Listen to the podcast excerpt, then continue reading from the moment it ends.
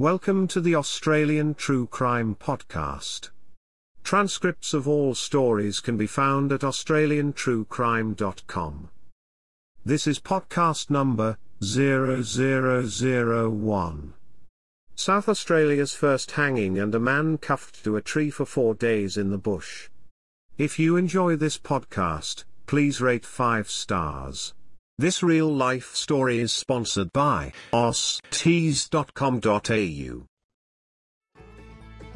For this story, we need to go way, way back into Australia's deep past. Way back into the dark recesses of South Australia's history. Way back to May 1837, when Samuel Smart, who had previously been a solicitor in Tasmania, and before that in England, was made Sheriff of Adelaide by the then South Australian Governor, John Hindmarsh.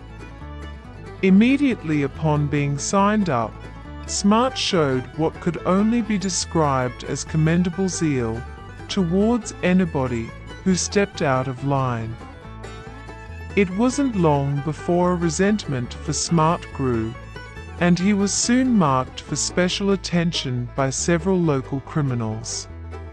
One night, Smart was sitting in his sitting room, filling out paperwork when two men burst into his shack and attacked him. These two men were known to Smart as local criminals who Smart had known previously in Tasmania. One of the men, Michael McGee, fired a pistol, missing Smart, although the shot was close enough for the gunpowder to singe Smart's ear.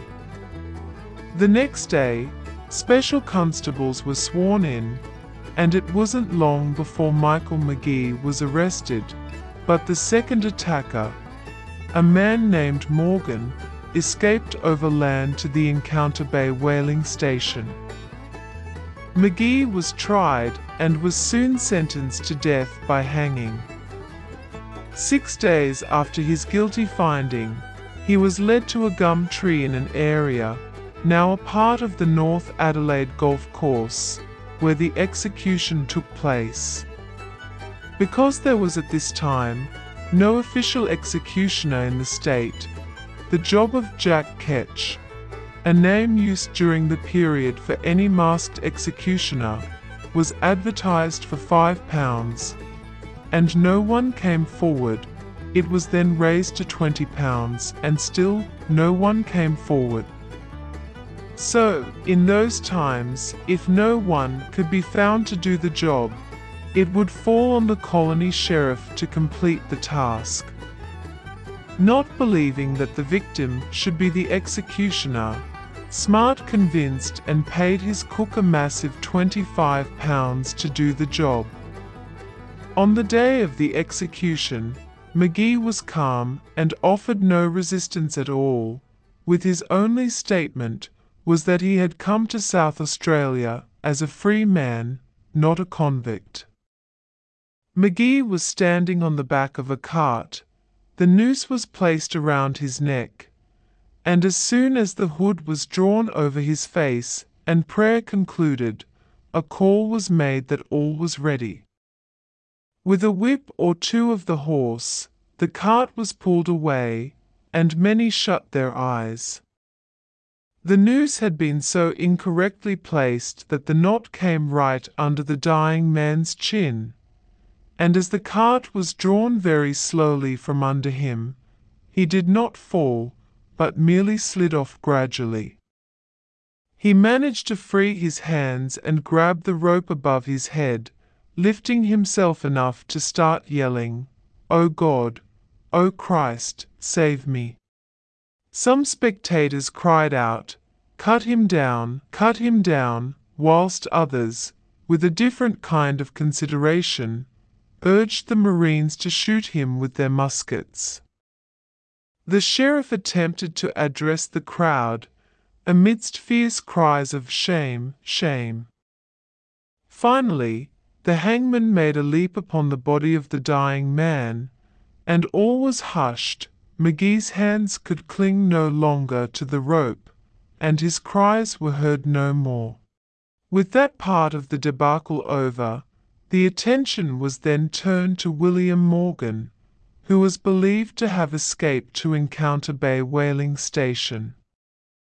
Sheriff Smart sent three special constables, Alford, Anderson, and Hately, after Morgan, with enough food for eight to ten days, one blanket each, an Aboriginal guide, and an old musket each with orders to bring back Morgan, dead or alive. Soon into the 95 mile journey across the wild and rugged bush, their Aboriginal guide deserted them, but they still managed to complete the journey to Encounter Bay in eight days, arriving in poor health, with bleeding feet, and all their strength spent. Morgan had many friends amongst the whaling community, which made the constable's task difficult. After a few days of recovery, the constables instigated Morgan's arrest so well that he was arrested and handcuffed in bed before he had time to reach for the loaded pistol by his side. A rescue plan organized by some of Morgan's friends was foiled when the three constables drew their firearms on the rescue party. For the trip back to Adelaide, the party left with enough provisions for five to six days. Claiming he knew a shorter route, Morgan led the way and eventually refused to travel after leading the party in a circle. Morgan was handcuffed to a tree and left for dead. The constables took another three days to arrive back in Adelaide. When the governor was told what had happened, Constable Hately was sent on a horse after Morgan.